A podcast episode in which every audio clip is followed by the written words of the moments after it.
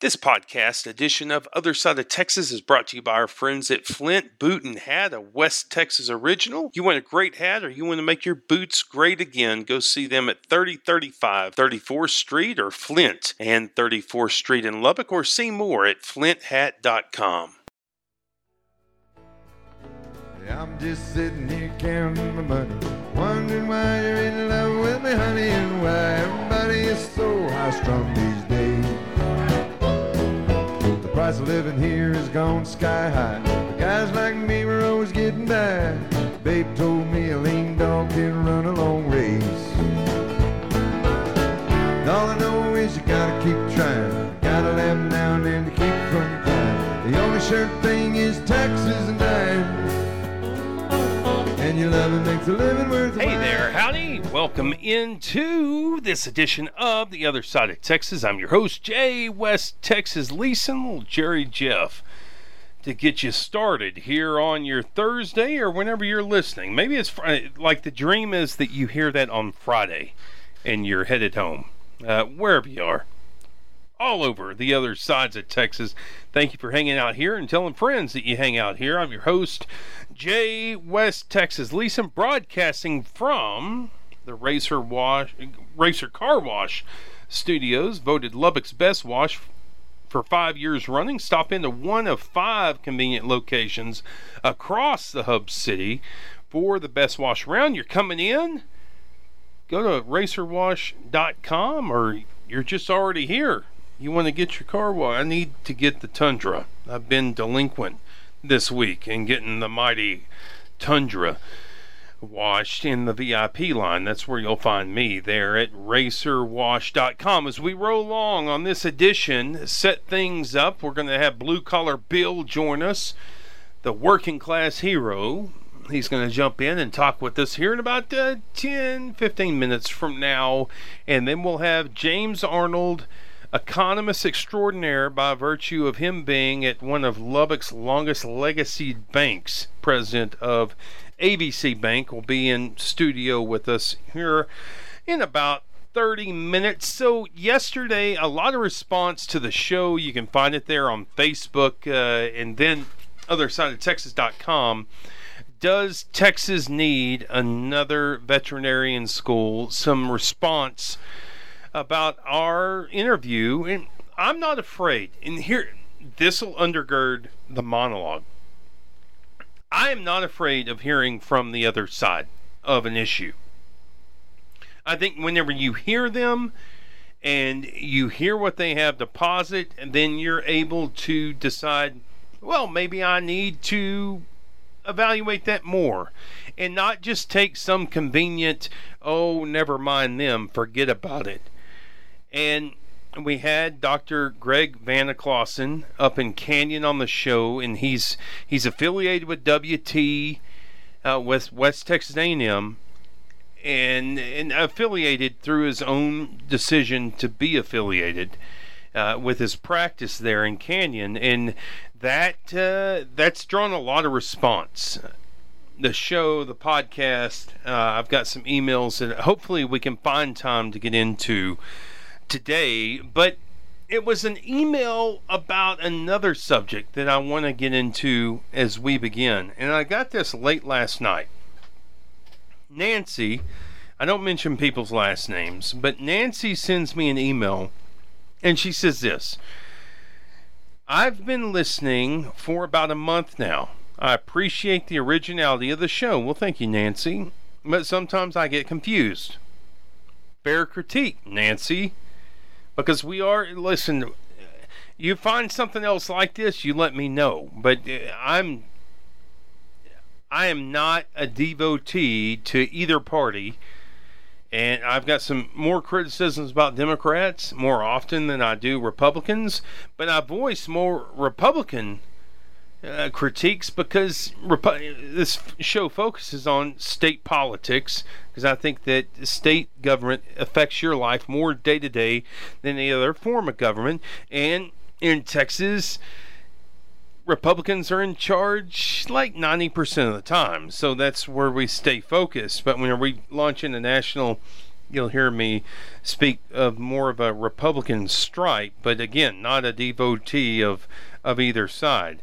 Uh, I appreciate the originality of the show, but sometimes I'm confused.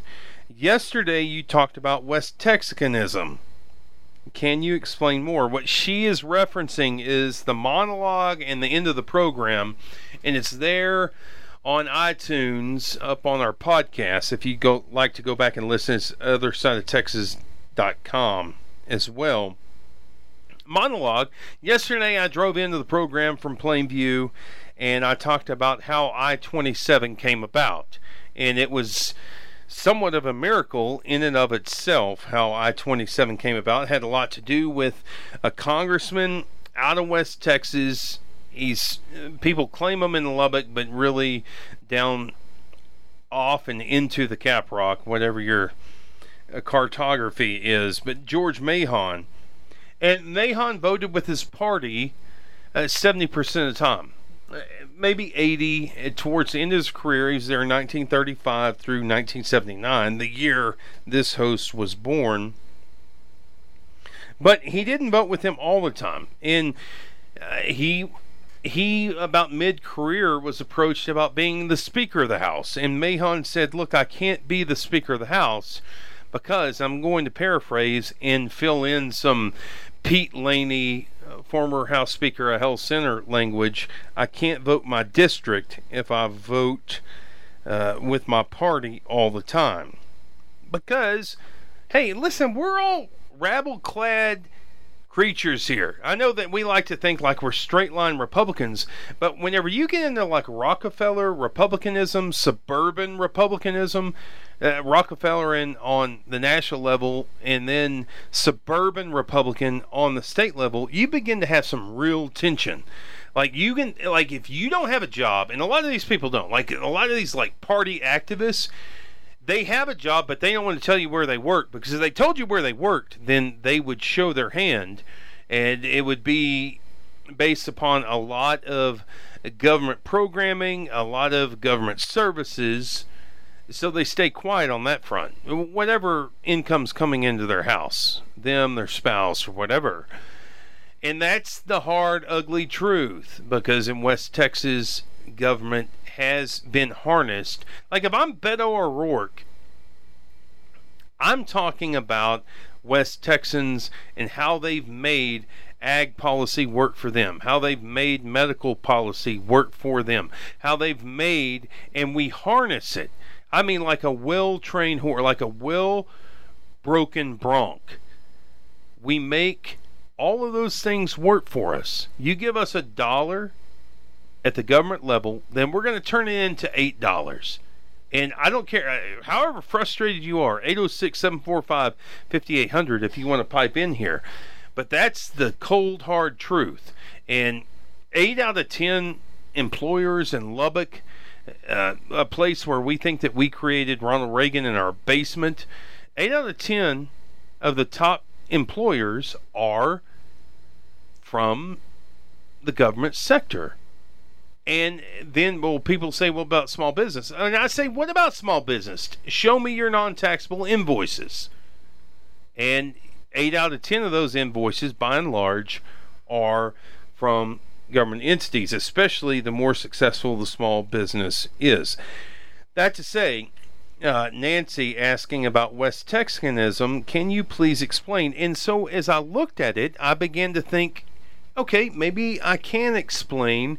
And as I began to do prep today, thinking about the show last night to provide you quality, most talked about afternoon radio program content today, I thought about Mahon, and I thought about discrepancies between what we say about Republicanism and how we really feel and vote in West Texas as it relates to agriculture and education and medical and healthcare services. And um, I thought maybe the best thing would be, Jordan Peterson is a thought leader, a public, I don't want to say public theologian, a public thinker. He was on Joe Rogan. If you don't listen to Joe Rogan, you ought to. A little pitch for Joe Rogan. Joe Rogan Experience Podcast. And this is Jordan Peterson. I want to play this for you for the next couple of minutes. And then I want to follow up on it. So I want you to hit Control or open Apple in. Let's bring up a new window. And then I will merge these, what I've laid out already, with what Peterson lays out here. I mean, I certainly believe that there's space and necessity for a constant dialogue between the left and the right. This is also something that I've been developing more particularly during these lectures. So so I'm going to lay out a couple of propositions. So imagine that you have to move forward in the world. You have to do things. Mm-hmm. And the reason you have to do things is because, well, if you just sit there and don't do anything, then you suffer and die. So that isn't an option. You have to move forward. You have to move forward towards valued things. So you have to have a value hierarchy. It has to be a hierarchy because one thing has to be more important than another, or you can't do anything, right? You're you're too split with your choices. So you have to do things. You have to value. You have to value some things more than others. Then you have to act out what you value in the social environment, because you're a social creature and you're not going to do things alone. Then as soon as you start to act out things of value in the social environment, you inevitably produce a hierarchy. And the reason you do that is because no matter what you're acting out, some people are way better at it than others.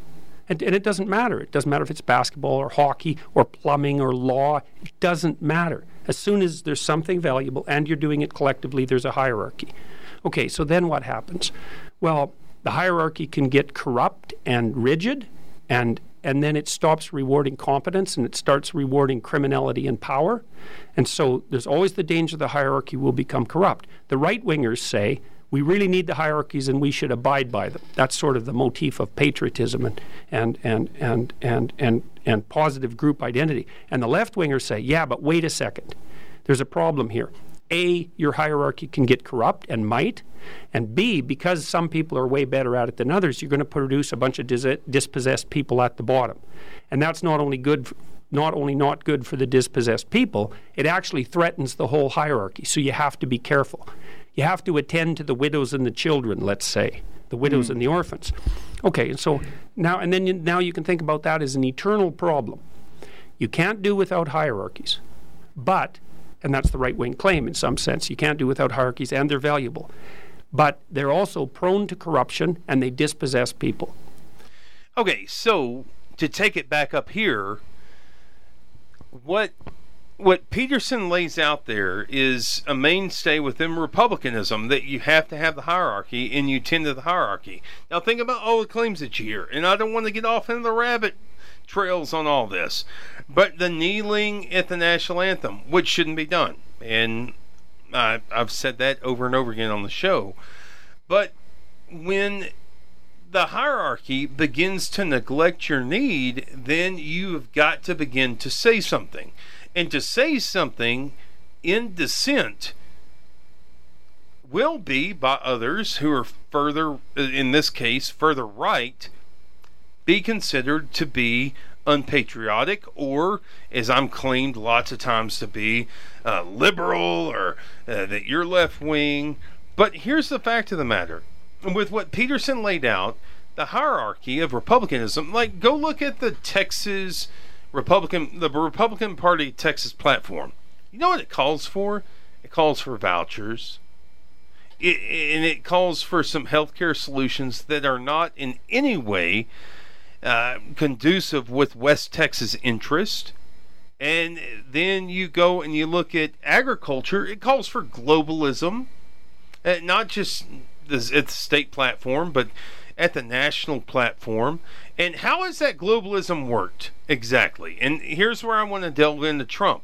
Trump went through the South, and the reason I voted for Trump twice is because he went through the South and he said, you know what?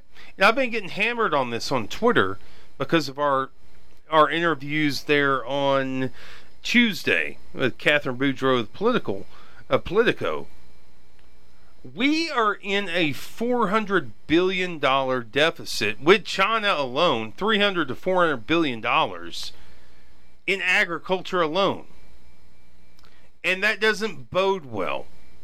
Because then, you know what begins to happen?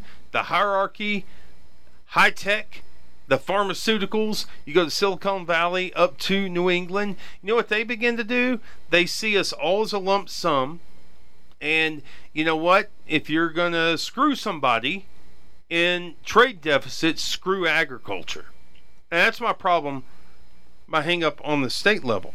But whenever we get into, or excuse me, on the national level, whenever we get into the state level, no, I'm not down with rural people beginning to pay for, for vouchers. We ought not pay for vouchers for people to go to madrasas or to go to anything else. That's not in the public. It's not in the. It's not in the collective good, and that's not in a de- democratic. And I don't mean that as a party, a democratic re- republic, whatever you want to look at it is, good. But that's where we are.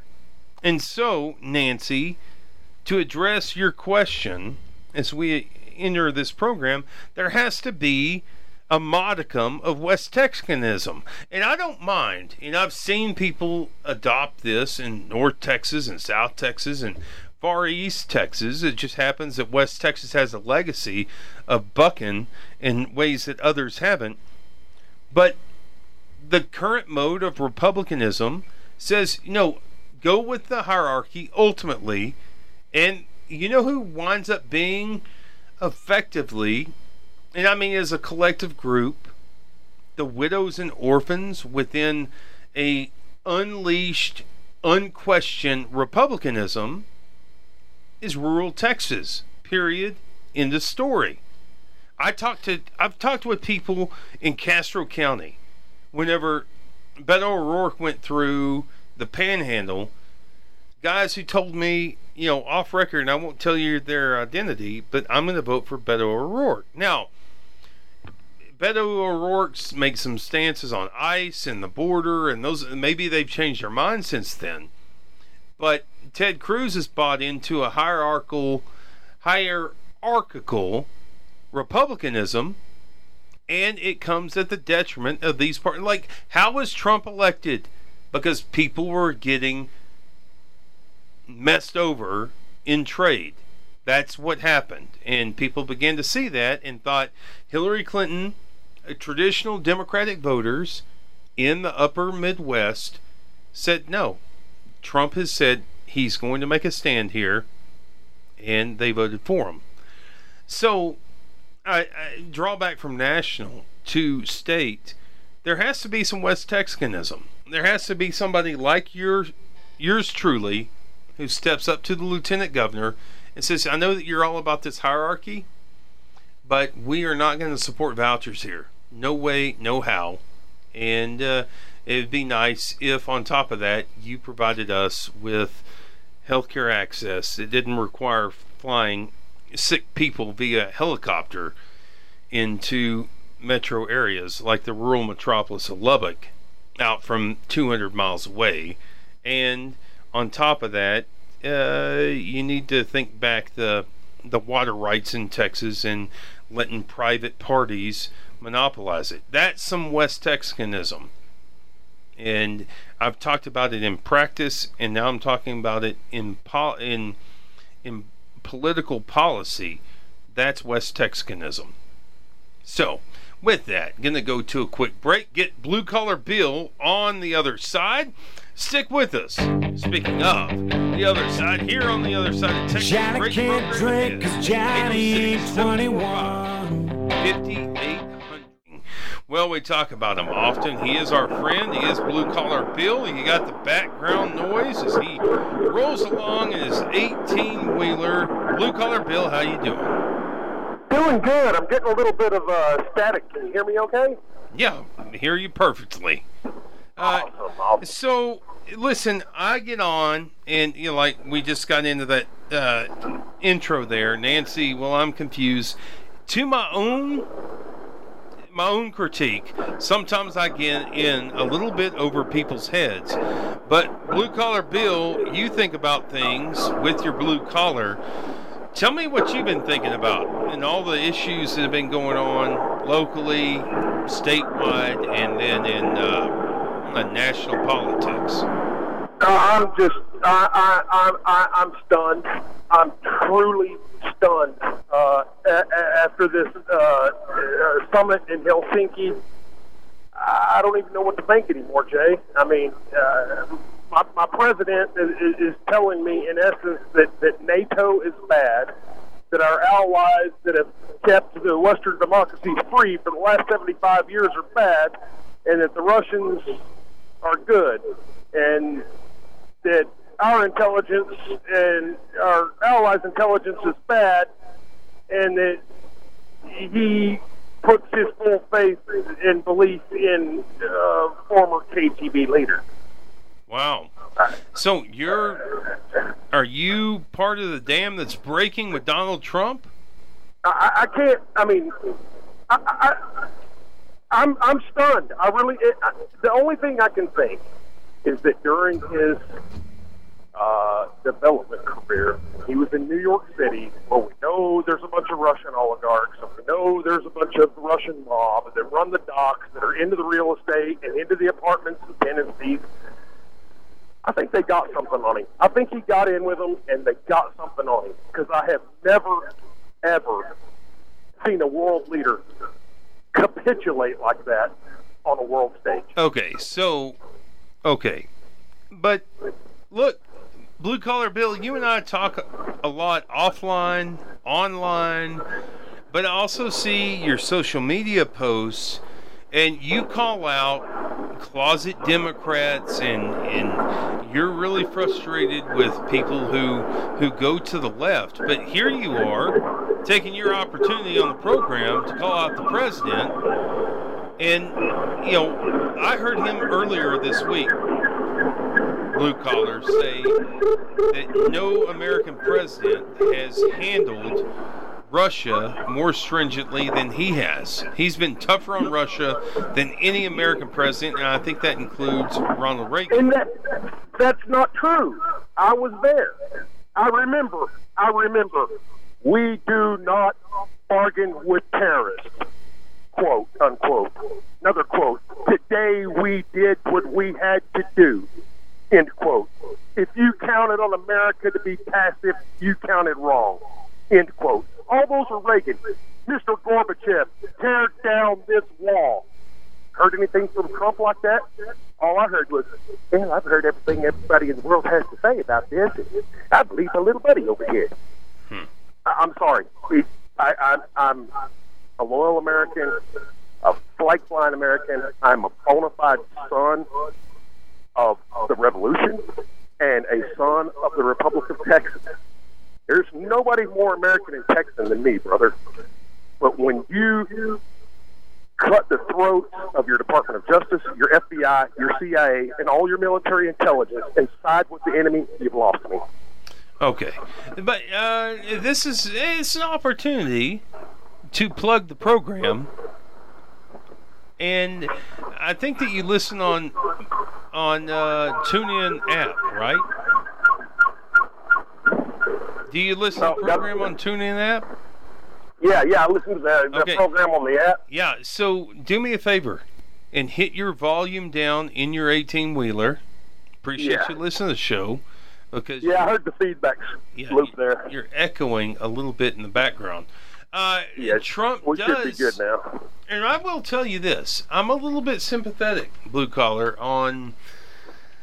with you in your critique of Trump, because that was really weak in my view. Uh, that press conference with Putin, I think you called it capitulation. I think a lot of people saw it that way.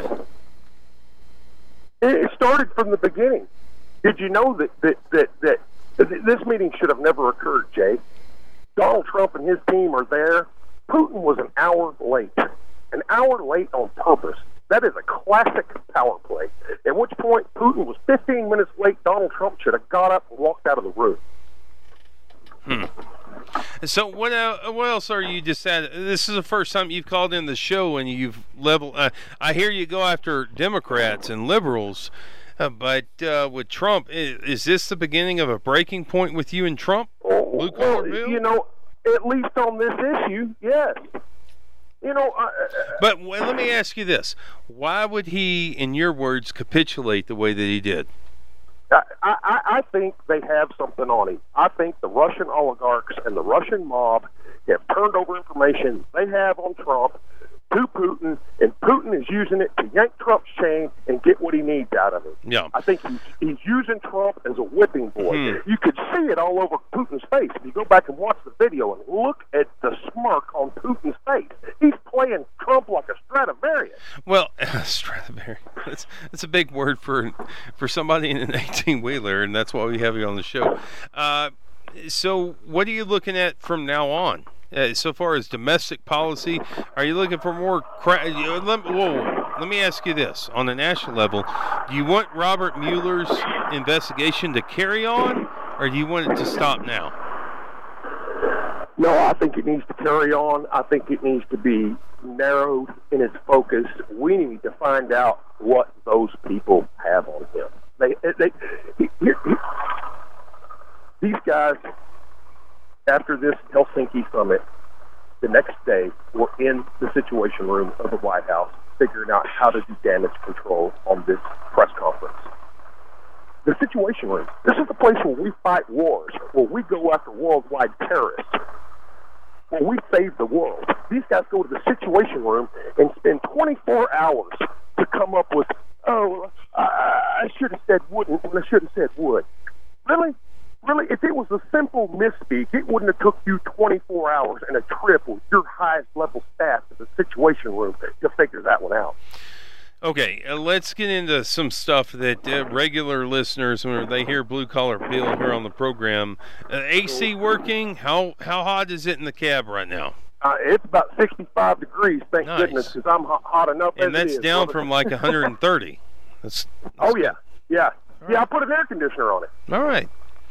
Well, Blue Collar, I appreciate you chiming in. I think a lot of people feel the way you do. Matter of fact, I mean, well, like my whole thing know. is this, is we can go after people on partisanship or you can go after people on corruption. And I think that Trump, his big disaster, and I agree with Newt Gingrich here, this is the most regrettable moment of Trump's presidency. And I think people like you and I are beginning to see it. I'm right there, brother, and I don't want to. I don't want to alienate or upset any of my friends. I mean, I've lived here in Lubbock my whole life, but I'm always going to stand up for what's right. I'm always going to call out what's wrong, and it doesn't matter who's who. Right is right, and wrong is wrong. And what happened on that stage in Helsinki was wrong. All right. On every level. He is Blue Collar Bill. You hear him just about every week on the program. Thank you for taking time, Blue Collar Bill. Thanks, sir. All right. Uh, I'm going to roll along with Blue Collar Bill. Get back in here. Talk some West Texas economy with James Arnold. A B C Bank. Stick right where you are, about ninety seconds from now. If you can, I'm a shoe shine man. Well, I can sing, I can dance, I can play the harmonica too. Howdy, Jay. West Texas Leeson here. I'm going to tell you about my friends at Flint Boot and Hat. They've been building hats since nineteen ninety-four and repairing boots, I guess, since forever.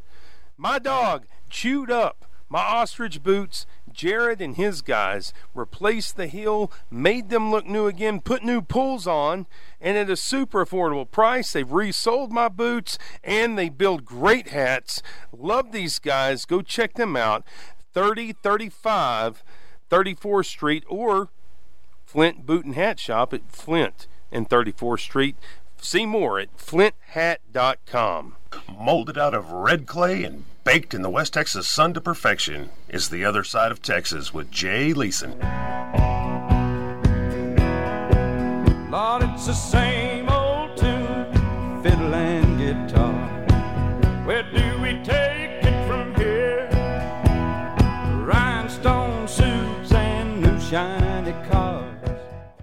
You hear some A B C Bank promotions on this program, and I hope you enjoy them. And the president of A B C Bank, James Arnold, sits in with us now. Going to get into some West Texas and local economy. James Arnold, how are you, buddy? Hey, I'm good, Jay. Good to see you. And tell me what you're seeing out there so far as the agriculture and other sectors. Well, we're seeing uh, all positive except one big negative is we need a good rain for our producers. You know, uh, we're getting, this is a critical time right here in July and August. We need moisture. Uh, they need to be able to apply some chemicals and, and let the, you know, we're getting plenty of heating units. We see that. We just need moisture. But when I look at the regional economy, kind of how it's going right now, uh, everything's on go. I mean, you look at Amarillo, they're doing great. The Permian Basin is back to three hundred dollars a night hotel rooms at the Hampton. Yeah. Uh, there's nowhere to live there. Housing is going crazy there. Uh, the, the effects we see in Lubbock are drivers and commercial drivers in Lubbock are driving to the Permian Basin for more money and better benefits. So that's putting a strain on labor and wages in this economy. Lubbock's unemployment index is at an all-time low. We're fully employed in West Texas. Uh, if you want a job, there is a job. Is that a good thing or a bad thing? Well, it's it's a double-edged sword. I mean, it's good for people looking for work. I think uh, it creates wage inflation for people uh, because of the Permian Basin and the pull to go south.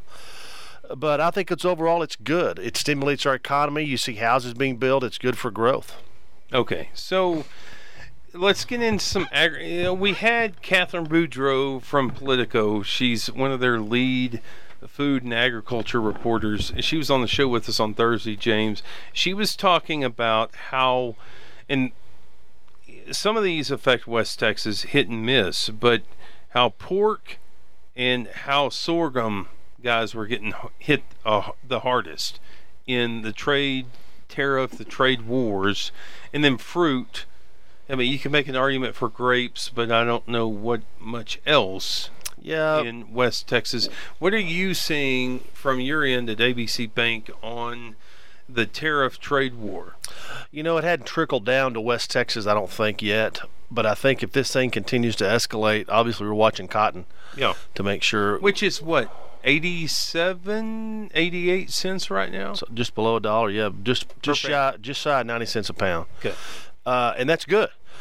But I think, and it, it could go up, it it could go down. It just depends. You know, we're watching China to see what they do. They continue to escalate this, and I think if vehicle, vehicles get included in that tariff, then I think it's on. And how? So, how so with vehicles? Well, if if we tariff importing vehicles from from from Europe, or for not from Europe, from the Far East, then I think you might see China start tagging additional items that they're going to tariff coming into China. Uh, it's going to be interesting to see how that plays out. Uh, So far, it's been good for manufacturing. Uh, I don't know if you saw, I don't know if you were talking about it earlier, but the article in the Wall Street Journal today talking about uh, manufacturing states that were traditionally blue states are now all red states, and it's because of this uh, emphasis on domestic production. Hmm. So, but back to the automobile thing, where just fill me in here. Where do automobile sales and car dealerships fall within a West Texas ranking of economy? Is that like a top ten? In terms of economic stimulator? Yeah. It's probably a top ten. It's it's an index we watch every month. Yeah. Because it's just an indicator of consumer spending. I've said this before on the show, but seventy-five percent of a local economy is consumer spending uh, and housing. That's it. Uh, and so we watch those very closely, and automobile sales is one of them. It's a big-ticket item. It's probably the second largest expenditure a household will have. So outside of Midland, as we look up into Lubbock, and let's go over to let's include Abilene and go up to Amarillo as well. Uh, where is where's housing in all this? Uh, well, uh, very strong. You know, uh, Lubbock's economy is built upon, like I said, housing and retail sales. Consumer spending. Uh, we don't have large tract home builders that'll come in and develop eighty-two homes at a time, like a Toll Brothers or a Centex or a D R Horton.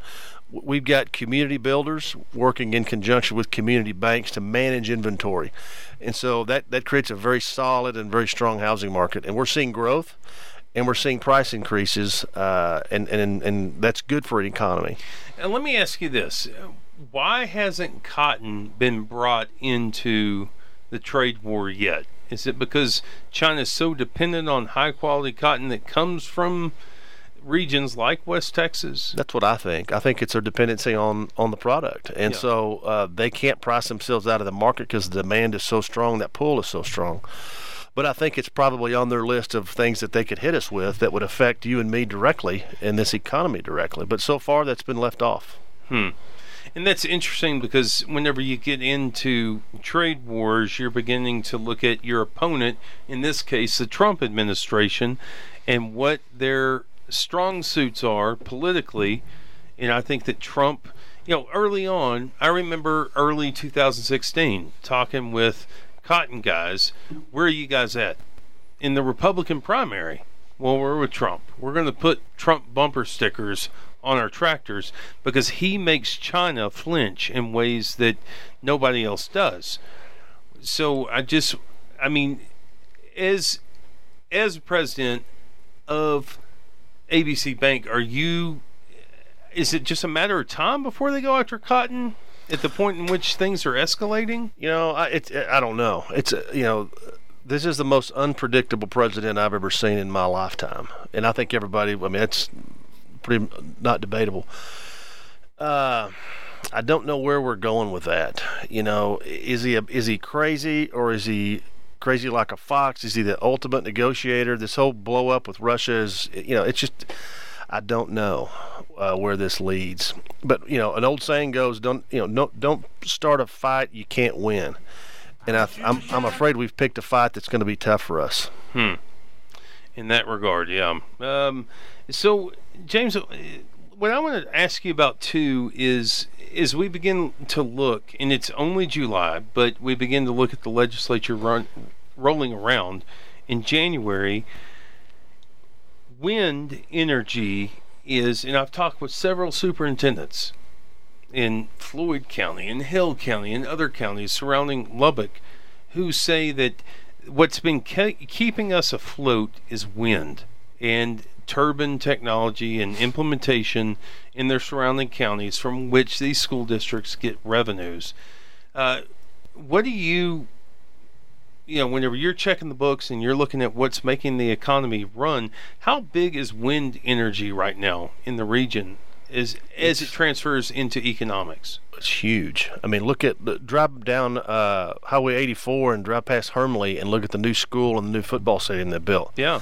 It's, that's wind energy money right there. I mean, it's it's the it's an economic stimulator in small economies that don't have another. That, that's their only avenue of growth is something like this, new to town, new technology. And is it sustainable? Does it need government support? I mean, it, there's all kinds of political issues associated with it, and, and the legislature will probably have to deal with that this session. Uh, it's going to be hard. It's hard to defend when it the only the only metric that makes it work is that economic stimulus from the government. Otherwise, that that, that, that those economies don't work hmm. uh, in terms of the economics of that thing. What, what they'll tell me is that with this erratic now, this is preceding eighty-seven, ninety cent cotton. Uh, You know, oil's been down, cotton's been down, and then we're facing. I'm not asking you to get in this fray, but we've gotten, we've not gotten more assistance from the legislature with school finance. It's been wind that's helped us make it the way through, and we didn't have to consolidate our school with a nearby school district. But I, I look at that and I say, well, wind energy is important, surely, and you know there's a, a, a follow-up question I have for you there, but uh, are they right whenever they tell me without wind they wouldn't have survived? Well, they're they're in their mind they are right, and so uh I know what school finance looks like I, I, in the, the the continued cuts that you see on the state level yeah. uh are to the detriment of small rural school districts. uh You know, they hurt Idaloo. They hurt all these small towns that want to keep their independence and want to stay. That, that, that's the backbone of these small towns is the local school district. That's where, you know, a lot of their employees live in those towns and they keep it going. Uh, but they've struggled for a decade or more, and I don't see a, I don't see any relief in sight. The way the legislature's pushing school vouchers, they're going to get it in at some point. Maybe it's this session. I hope not, but uh, it's headed that direction. So, yeah, when they say that they wouldn't have made it without wind energy income, they're probably for a lot of these communities, they're probably right. Now, once you get to a certain size, like a Friendship and a Cooper and a Lubbock I S D, we don't live and die by that. But some of these rural districts, they do. Yeah. And fair for listeners who may not know James Arnold's pedigree, he was uh, on the Board of Trustees at Lubbock I S D, so knows a thing or two about school finance. Uh, James Arnold, I want you to stick right where you are. We're going to go to a break, get back in with you, talk a little bit more about economic policy, but also get into um, some A B C Bank goodness. Gotcha. There. So stick right with us here. I'm going to go to a break, get back in with you.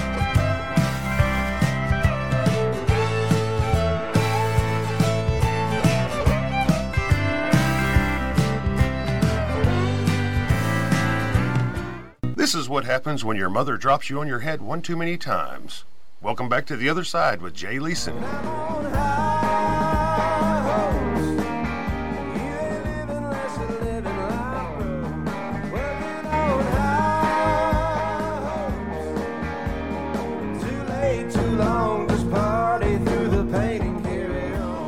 welcome back in. Other Side of Texas, A B C Bank's president, our friend James Arnold on the show. Uh, James Arnold, we finished off there with wind, and I want to uh, follow up a little bit there with, uh, is there a way, like with, here's the problem in the legislature, is that they see that we had this CREZ line and that we wanted to, the con- competitive renewable energy zone is what it's called. Let's get into some weeds for just a second. That it has already carried out its mission. That then, at least then, like super conservative Rick Perry pushed forth the CREZ. I think one of the hallmarks of uh, his governorship here, he pushes forth the CREZ. But now there are folks who want to, different interest groups that want to go after that and end the funding. And by end the funding, specifically, like, the businesses go in and they set up the turbines. We've all seen the long trailers dragging right. the turbine wings down the road, whether it's eighty-four or I twenty-seven, whatever. But the state's end of that is to follow up with transmission lines. Lubbock just came on to ERCOT, I think in March or right. so. And part of ERCOT, I think uh, ten, fifteen percent of ERCOT, which carries electricity throughout the state, fifteen percent of it's energy generation is from wind up in this part of the country. I don't want to ask you to get into the political weeds, but I want to ask you as a West Texas audience, and you know in the economy, how important is it that wind energy and wind energy supporting policy continues in this state? Well, I think it's important. I think we've got to be able to find, you know, other sources of energy and power to augment gasoline and natural gas, and it's just a, it's another source of power. You know, the political debate is, does the government need to be involved in in in that process? Uh, that that's the debate right now that, that needs to go on. But it but it does it does fund local school districts, and so if the state's not going to fund it appropriately, and that's an avenue, then I'm a proponent for it, because we we you know we've got to have a strong public school system. I'm a product of a public school system, and so are you. And it uh, that Texas needs that for for a workforce today. Uh, interesting stat today in Texas: there are more jobs available in Texas than there are workers to fill them, and you're, that's why you're seeing a, a massive migration from California coming into Texas. We see it a little bit in Lubbock, but I see it in Austin. Six out of ten people that move to Austin every day are from California. No. Six out of ten. sixty-three percent. Man, the raspberry is about to grow into a plum. It is. In Rick Perry's raspberry in a uh, bowl of tomato soup. Exactly. And so... Uh, but there's a lot of... Like, I've talked with realtors, and they're really amazed at how many people are moving to Lubbock from California. You know, cost of living... It's hot today, but the weather in Lubbock's usually pretty good. I mean, we put up a couple of dust storms a year. Weather's usually pretty good. Winters are mild. We're a, you know, no state income tax. We're a healthy state. We've got a great rainy day fund, and we've got all kinds of good conservative fundamentals behind us that creates for a great economy statewide. Uh, so it's an attractive place to live. Uh, Austin is looking more and more like California every day, and it scares me. But you see the growth in Dallas, Fort Worth. It's just unbelievable. Mm-hmm. Abilene's having a resurgence right now. Uh, San Angelo's having a downtown resurgence. I mean, you just look at all these pockets in Texas. It's not just the Permian Basin. It's not just Austin and Dallas. It's going all over. Even Houston's having a great resurgence with the price of oil today. Hmm. But it's a good corollary to have there some backup with wind. Always. Definitely for the region. And that extends all the way from Amarillo down, even the Pecos. I mean, it goes all over the region here. So, James Arnold, tell me what's going on at A B C Bank, what you guys got going on, why people need to check out A B C Bank. Well, we continue to, to upgrade and uh, enhance our online platform. You know, today, more people are using their phone uh, for banking than they are their pe- the personal computer, and now it's our online technology is our number one branch in terms of traffic. Mm-hmm. Uh, and so we're having more people do that digitally. Hey, I, uh, let me just speak right now that the show goes through other side of Texas goes through A B C Bank, but I upgrade. I think I had like an iPhone six or something stupid that I've had forever. Yeah. And uh, I went and got the iPhone ten. And I hit my A B C Bank app, and it said, well, do you want to be recognized on facial recognition? Facial re- yeah. Way to go, Lubbock. Yeah. Yeah. So, so, yeah, so it keeps up with the technology. You aren't wrong there. So we we can offer everything the big banks can offer in terms of technology and mobile banking and banking with your smartphone, et cetera. The biggest difference is when you have a problem, you call our office in Lubbock, seven seven five, five thousand, and a person answers and we'll resolve the problem right there. You're not going through a maze of, cell, of, of voice jail and all that business. Or if you're me, you just call and say, can I speak with Jonathan? Jonathan's your man. Jonathan's your man. And so, and, and we've also got fraud prevention, fraud detection. You know, uh, banks get hit every day with people trying to break in and infiltrate the system. And so we've got tons of layers of security to protect your data, to protect your information. Again, we can do everything the big banks can, but we do it with a West Texas personal touch. Mm-hmm. Yeah. Yeah. Ask for Jonathan. Jonathan Perez. Yeah. Or, you know, I mean, you could ask for James, but he might be busy. I'm just going to call Jonathan. uh, what else are we missing here, buddy? Well, we you know, we're, we've launched our mortgage uh, department. Jessica Carson's in our mortgage department. Uh, again, seven seven five, five thousand if you want to refinance or lock in a good rate. Mortgage rates are moving up, but they're still at but historic lows. But you made it higher with her, too. Like, I'm not hometowning this. I'm just saying.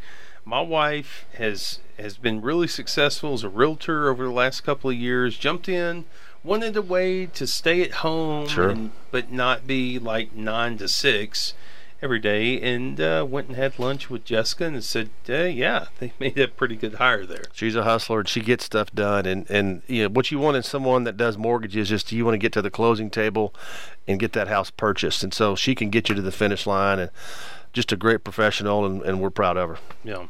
So, um, tell me something else. I don't have anything else on my docket here. You know, got a couple of minutes left. Uh, would love to look at any kind of home improvement project. We do consumer loans. We've got all kinds of uh, commercial applications that we can can help with. Uh, we can help with some financial planning. Uh, so any any kind of investment idea you've got in in, in Austin or Lubbock or anywhere in Texas, we're able to help and, and help do that. And uh, we're invested in this community. All of our back office is, is in Wolforth, Texas, and, and we're proud of that.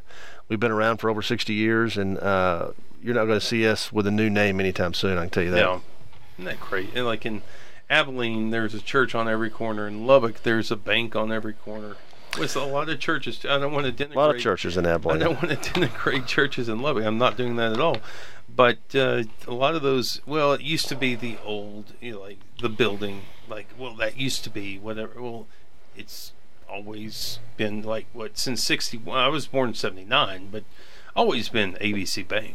Yeah, and, and we're here to stay, and, and we're proud of that. And uh, you know, Chase is coming to town, the big bank, one of the big fours coming to Lubbock, and, and we welcome that competition. Uh, those guys are easy to out hustle and out work. They're just so big, and they got to go to to Dallas for approval or New York for approval, and we do all of our things uh, here locally. And, and and there's a lot of strong community banks in Lubbock that we compete with every single day, but it's fun to compete with guys that have a high integrity, Uh, they're hard workers, and they represent their shareholders well. It's just it's just a great uh, financial competitive environment in Lubbock. Yeah. Um, James Arnold, A B C Bank, giving us the economic breakdown here. Appreciate you making time to come in. You miss uh, miss your school board duties? No, I don't. I'm, I did it for fifteen years. Uh, I'm proud of the work that we did. I saw our district change a lot.